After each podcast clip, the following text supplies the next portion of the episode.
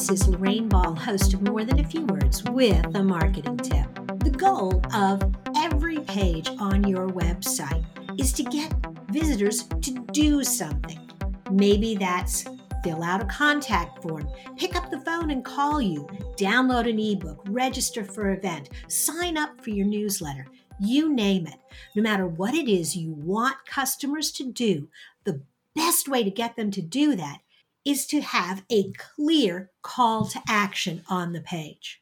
Now, CTAs come in all shapes and sizes as they're scattered through your website, but the one that you put on your homepage, that primary CTA, needs to be the most important thing you want visitors to do.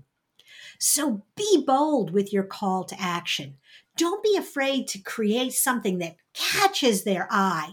It's okay to use all caps on a CTA. I know it feels a little like you're shouting at them, but you just spent time, money, resources to drive traffic to your website. It's okay to shout just a little bit. Use powerful words. Don't just say submit, sign up.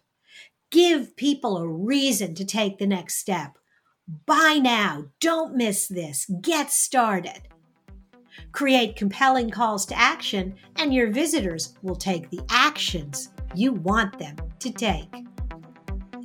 If you've enjoyed this quick marketing tip, be sure to look for longer episodes of MTFW wherever you listen to podcasts.